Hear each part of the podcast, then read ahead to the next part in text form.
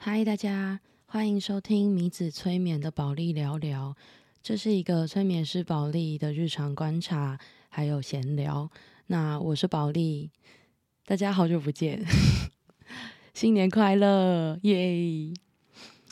我其实真的超级久没有更新就是 podcast 的节目的，就是一部分是之前做日更的时候有一点把自己逼得太紧了，所以后来就是有休息了一段时间。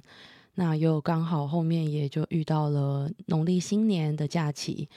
对。那今天这集节目啊，真的是一个临时起意，就想说好，那我来录音。因为其实我刚刚才在发限时动态，就是跟大家分享我这几天身上发生的事情。那我就发一发之后，就觉得天哪，好多话想说哦，我觉得打字没有办法。就是我没有办法，就是用短短的限时动态就完整的表达出我想讲的这些观察跟我自己身上的体悟，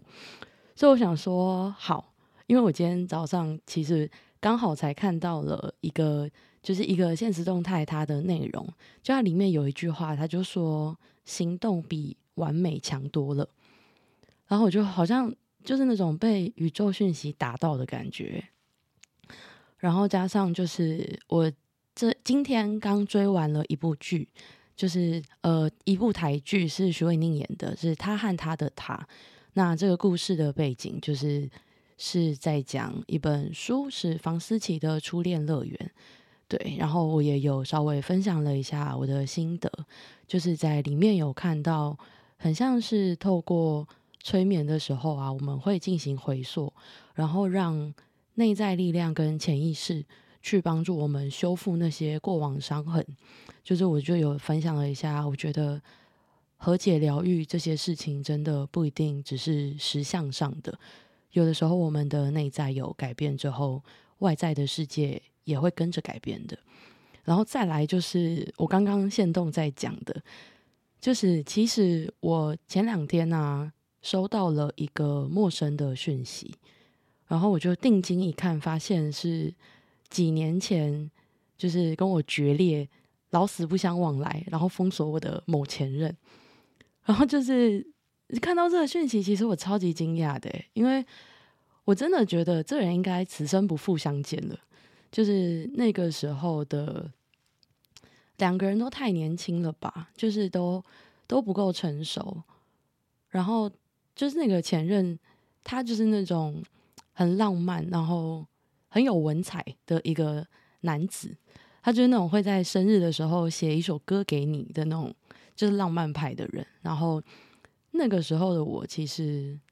还非常的喜欢灾难化自己，然后又非常的爱逞强，对。然后就是那后来，其实后来是我劈腿了，因为后来我遇到了我的双生火焰，但我必须要说，就是这件事情完全不能拿来当借口，因为伤害别人的感情就是不对。虽然我们都知道灵魂旅程有自己的体验需要去完成，但是在人类世界上，我觉得应该说不管怎么样，就算你有自己的体验，但我们都应该要尽可能的就是不要让任何人受到伤害，对。 However 就是呢，反正那时候因为后来我们就决裂了嘛，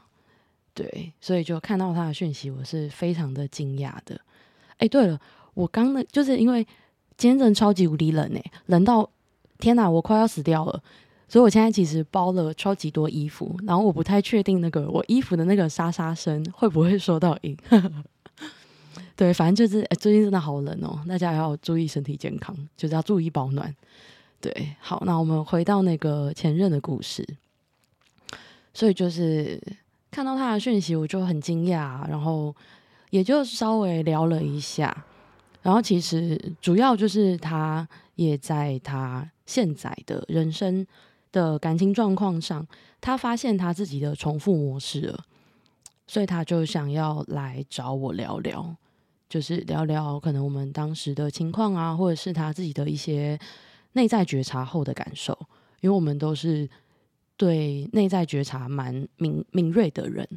对，所以就聊一聊，就也都很愉快。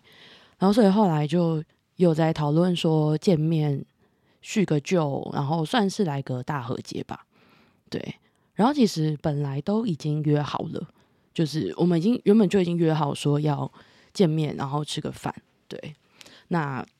因为之前的集数也有提到，就是其实我现在是有男友的状态，然后也非常的稳定，所以在我们在讨论，就当从他传讯息给我开始到就是我们讨论要见面啊的这段时间，其实我男朋友都是在我旁边的，就是他是完全知道，然后他其实也知道这个前任的存在，因为我跟我的现任男友在交往前，其实我们是很多年的好朋友了，所以就是过往情史这种事情也都一定知道啊。然后所以就是在跟现任也有讨论过，然后就大家都觉得 OK 啊，好像可以见个面之后，我就跟那个前任约了要见面。对，然后到了今天，因为我们其实就是约今天，而且如果啊我们有赴约，就是我有去赴约的话，其实我们 right now 应该正在吃饭这也蛮好的，刚好把这个时间拿来录一集节目跟大家分享。对，然后就是在今天下午的时候，刚好跟一个朋友在聊天，然后就聊到说，哦，我有一个前任出现了，然后可能是要大和解吧，我们要见面。然后那朋友就直接跟我说，就是他说要见什么面啊？他说虽然他说就算你男朋友不介意好了，但他说如果是他的话，他觉得要多体谅现任一点。他说因为其实在亲密关系里，就是我们都会支持着对方去面对啊，去抚平一些自己过往的创伤，不论是情感啊、原生家庭或者是工作，就是大大小小的伤痕。对，然后他就有提醒我说，可以对自己的伴侣更温柔一些。然后那个当下，我就突然醒了，你知道吗？我就想说，对耶，虽然他都不介意，可是如果换位思考，假设今天是他的前任，然后就出现，然后说他现在人生就怎么样怎么样啊，他就突然想到他啊，然后就想说要见个面或是什么的，然后他们要约见面的话，我一定也会就是跟他说，哦，没关系啊，你去啊。可是我就在想，虽然这件事情没有发生，但我就在想，如果是我遇到这个情况，我会不会其实心里会有点哎哟。所以后来我就突然又发现另外一件事情，就是所谓的想要跟前任大和解啊，我说我自己的状况，好像底层是一种我想要证明我不一样了，我觉得我变成一个更成熟更温柔的人了，所以我可以跟就是前任和解啊，然后我也可以就是我是在兼顾我现任的感受的情况下去做这件事情的。但是其实这件事情我觉得分成了，就是它带给我两个面向的反思，一个是其实过去的事情就是过去了，然后和解也有很多种方式啊，就像我们在做催眠的时候，我们会透过潜意识的方式去进行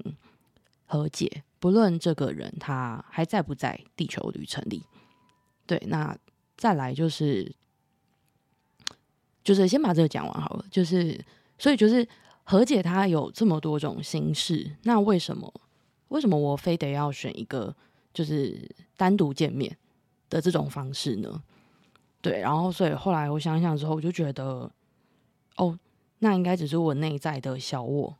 在游移吧，在作祟。对，然后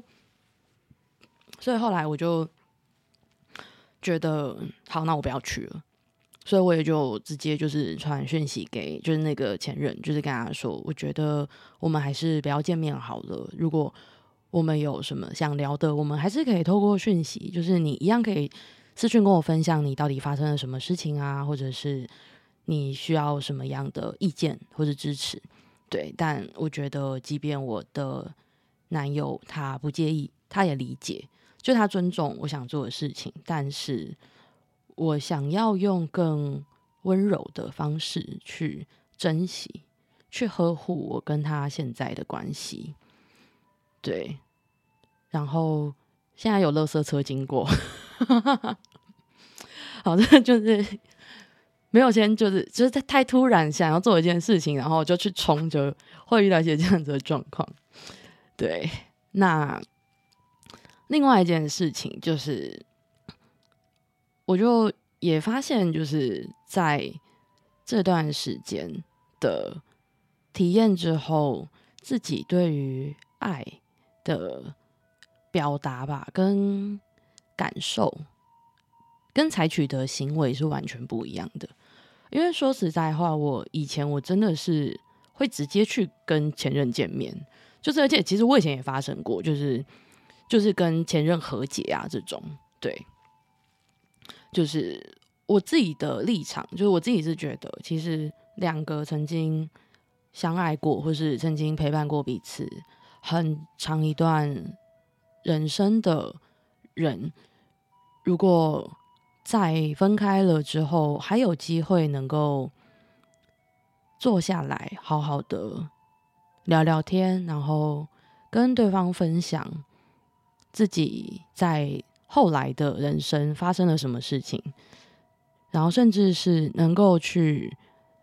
分享我们从彼此身上学会了什么，跟我们改变了什么。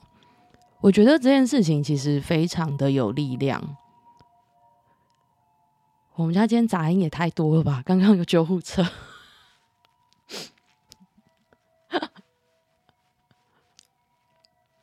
我不太确定收音后面会变成就是什么程度，就我不太确定它会不会影响到，或者是其实根本没什么收到音，是因为我讲大家才注意到。但反正就是如果有造成大家聆听上的不适的话，我很抱歉。对，好，但我想要继续录完，因为我觉得感觉来了。嗯，对，就跟刚讲一样，就我觉得两个相爱过的人啊，在分开之后能够有机会，就是当各自都疗伤好，而且也都到了人生的下一个阶段，或是开启了一段新的旅程后，一起去就是分享那些我们因为相遇而改变的地方，其实是非常的有力量的一件事情。而且我觉得那个东西是很珍贵的，因为就是有多少人是真的分开后，就是就亲密关系来说好，就有多少恋人是分开后就老死不相往来，然后有的甚至是就是这辈子都恨对方，就觉得天哪，我恨你。对，然后所以就是我自己对于跟前任和解是抱持一个蛮健康蛮开放的态度的。对，但是就是今天发生的事情也让我就是意识到说，其实以前的我好像太自私了，就是我非常的怎么说呢，就是当真的有人无条件的支持我，或者爱我，或者陪伴我去经历我的伤痕的时候，我好像在那个当下我会很 focus 在我自己的议题上面，但在这个同时好像会忽略了身边这个人的感受。然后我今天就是想到了这件事情之后，我就也觉得哦，我不想要去赴这个约，其实好像也是一种我自己在亲密关系里面的转变。因为其实现任伴侣就是我现在这个男朋友，就是我们的相处是非常的契合的，然后就我今天突然有一种感觉是，就是哦，我真的如愿的就是遇到了一个非常了解我，然后我也很了解他，然后我们非常的爱彼此的人了。那我就想要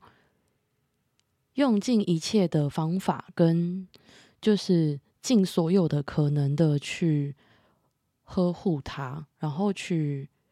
爱惜它。因为我觉得就是这其实才是我自己希望被对待的方式啊。对，所以我今天就因为这些体悟，然后就觉得我要来录一集 podcast。 那前面分享了一些我自己如何破解重复模式，以及我做出的改变之后，今天也想要跟大家分享改变重复模式可以怎么做。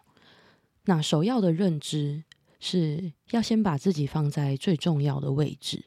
因为灵魂来地球都有自己的神圣秩序跟旅程，所以我们必须要先去学习完完全全的专注在自己身上，我们才能够创造出良善的循环。那这样子实际上我们可以怎么做呢？我认为很关键的一个要素，就我自己的经验里来说，我觉得是断舍离。因为当实际就是实相上的开始断舍离的时候，内在也会跟着改变。就像是一个堆满陈旧物品的房间，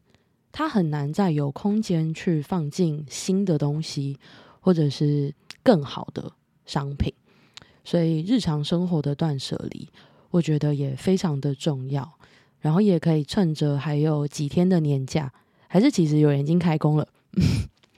但也刚好周末嘛，就是大家可以趁着最后几天的年假，然后也帮自己进行一次的断舍离。那有几类型的断舍离是我自己在断舍离之路上特别有心得的，因为 我其实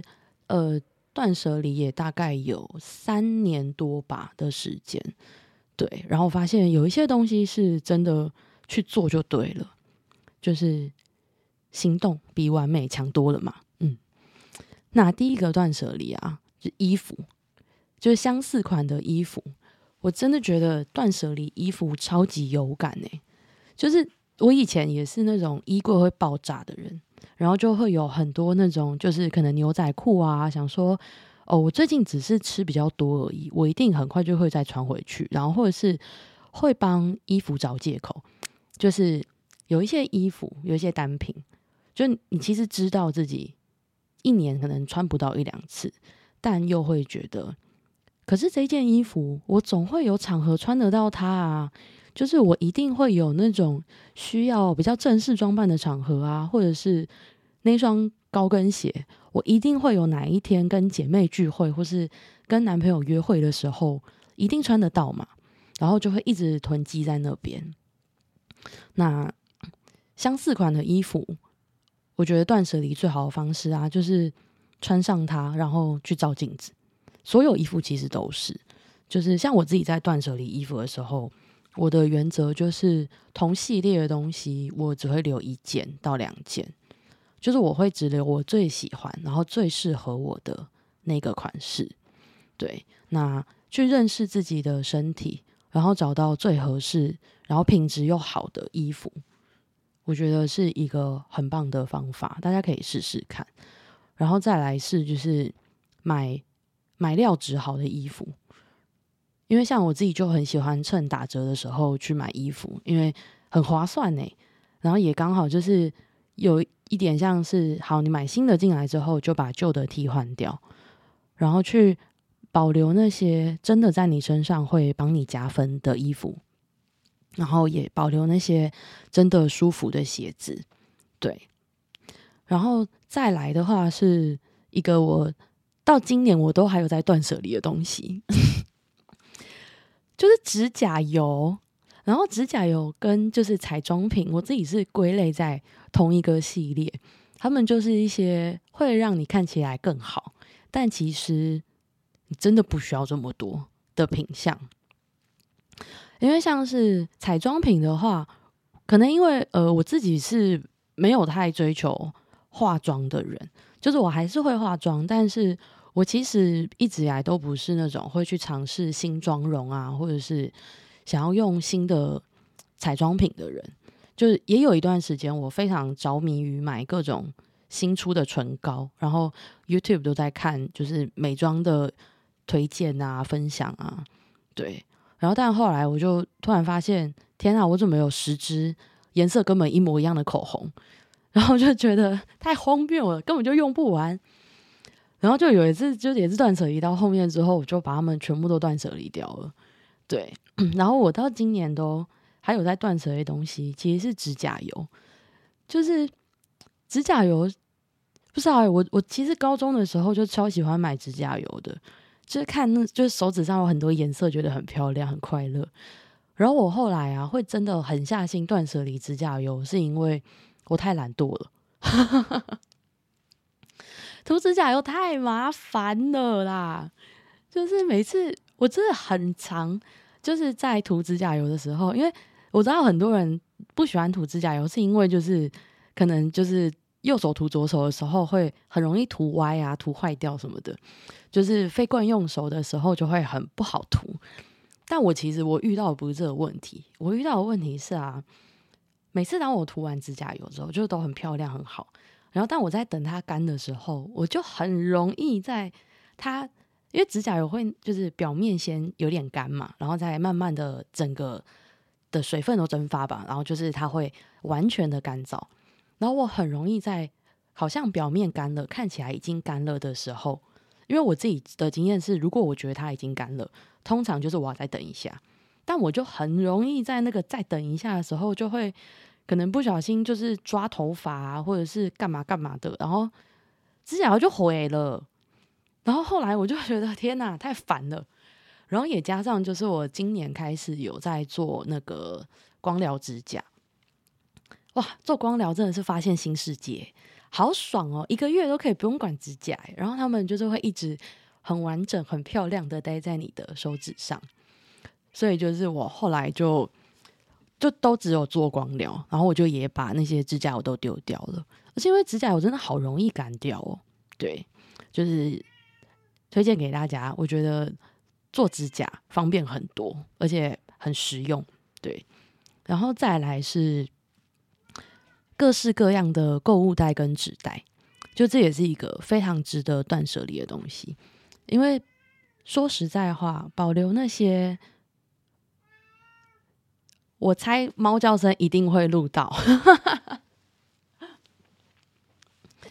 布布你等我一下，妈妈快好了。因为我现在在我的工作室，然后我是把猫关在外面的，可是它现在睡醒了，然后在找妈妈中。好，我决定先去处理一下猫好了，大家等等我。好，我回来了大家，但情况应该是没有排除但我今天就是想要把这期节目录完，我不管，就是这就是催眠师很真实很日常的一集好，那我们就把那个猫叫声当成背景声音，每当有一次的猫叫声，大家就会更专注的在我的声音上。那我们回到刚刚提到的第二个断舍离的东西，就是各式各样的购物袋跟纸袋。因为其实啊，保留那些漂亮的纸袋，它不会让我们再拥有一次当时的满心欢喜。就是我觉得很多时候我们会留下那些纸袋，可能是因为这个纸袋特别的好看，或是它的材质很棒啊，设计很好，或是它很精致，或是它是一个朋友送的礼物，甚至是精品纸袋等等。那其实留下那些袋子啊，很多时候也许我们只是想要提醒自己，哦，我曾经拥有过一个这么棒的东西，我真的好喜欢这个东西哦，喜欢到我连它的纸袋啊或是包装我都想要留着。这时候啊，推荐大家可以勇敢的断舍离，如果真的很喜欢，就去买新的内容物就好了。对，就是过量的纸袋真的会蛮占空间的，而且这些纸袋消耗的速度啊，远远不及我们累积它的速度。就是推荐大家可以定时的去整理、去断舍离自己的购物袋跟纸袋。那再来下一个断舍离的东西是加工食品。加工食品这个东西，我自己最大的感受是，像我吃那种很咸的东西，就是尤其是那种高钠的饼干，像我之前就有吃那个，我记得是辣炒年糕口味的饼干，然后我就很快乐的吃完一包，就啊嘛嘛嘛，好好吃。然后吃完之后我就睡着了。然后其实这件事情是因为就是很高钠含量的食物不一定是很咸，就是有的东西它就是钠含量很高嘛。就是当我们摄取过多的钠的时候，就是我们的那个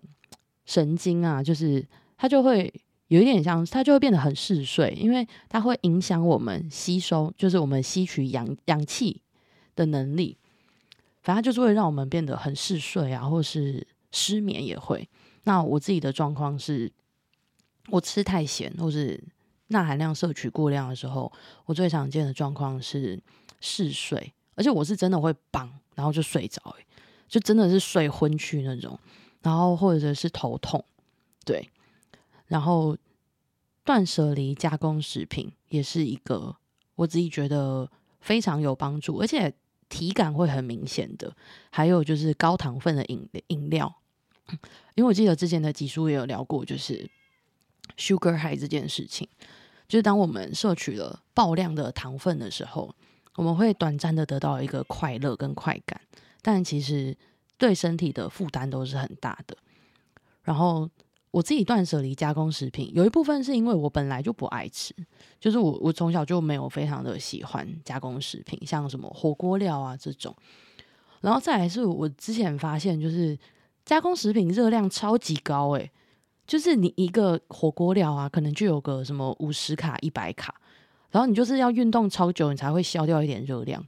然后又加上那些东西，其实就很说实在，营养价值也不高。所以我自己后来就是基本上是断舍离加工食品，就是偶尔真的很想要放飞自我的时候可以吃一下，但平常还是推荐大家一起断舍离掉加工食品，有健康的身体，你才能够有更快乐的就是地球体验嘛。然后再来下一个是用金钱换时间跟空间。这个啊，其实是我自己在旅行的时候发现的。因为以前我去旅行的时候，我通常就是国内旅行啊，我通常会去程可能搭客运，然后回程的时候我就会搭高铁，然后就以前会觉得这样很省钱啊，因为就觉得好像还好吧，因为其实搭车的时候可以休息啊，或是听音乐啊、睡觉等等。但后来我就发现啊，其实这就会变成一个恶性循环欸，因为其实如果要去搭客运再搭回程搭高铁这种玩法的话，通常啊会因为为了要搭客运，然后就要更早起床，因为就会想说哦，那我一样就是可能中午抵达，然后再开始玩，所以就会变得要很早起。然后其实就会变成是你整趟旅程从出发的时候你就已经精疲力尽了，然后人在疲劳的时候心情真的好不太起来呢，就很困啊，然后很累啊，对，然后就也会很容易就是跟旅伴吵架，或者是心情不好，就是而且再来是当人很累然后心情又不好的时候，就很容易会用吃东西来去填满那个内在不开心的感觉，它就会变成除了你会花大量的伙食费之外，你还会变很胖，然后心情会变更差。然后这个也就是我觉得也跟断舍离是一样的事情，就是我其实一开始我自己开始断舍离，就是因为我是租房子嘛，然后我就有的时候就在想说，天啊，我家怎么那么挤啊，就我家好小哦，然后那时候就想说怎么会这么小这么挤，好烦躁哦。然后我就发现就是哦，因为我堆了太多没有用的东西了，所以我那时候就变成是我的金钱换空间，既然我都已经租房子，我换到一个空间了嘛，那我就要最大化的使用这个属于我的空间，我要让它变成我最喜欢的样子，所以我就开始断舍离。对，那这就是金钱换的时间跟空间。然后再来是舍弃独留朋友，就是有一句话说啊，你身边最亲近的10个人的平均收入就是你的收入数字。那我觉得其实潜意识也是这样的，因为同性相吸啊，异性相斥，有着相同价值观的人就会因为频率相近而形成能量场，就是也推荐大家盘点一下自己的交友状况，去审视一下哪些人真的是跟你灵魂有相通，然后价值观也是一致的人，并且远离那些只会对你抱怨工作、抱怨伴侣、道人长短的假面好友。其实啊，有的时候这些人只是一些你认识很久的老朋友，而真正的挚友、真正的闺蜜应该是那个除了一起享受生活外，他会在你有难的时候你们会互相的支持，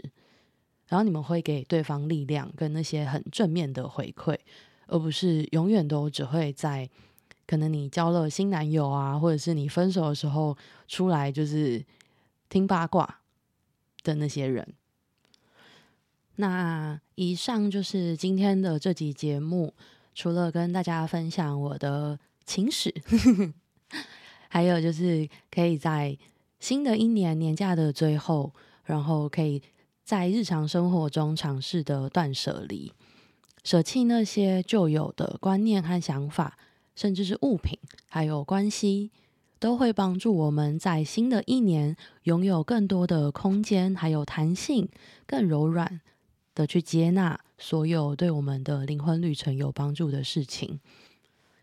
以上就是今天的这集节目，如果你喜欢这集节目的内容，欢迎你到 Apple Podcast 上面留下5星留言，或者是到 Instagram 的私讯跟我分享，在2023年你想要断舍离掉什么样的人事物呢？我会很开心能够认识你。那我是宝莉，我们下集见咯，拜拜，大家新年快乐！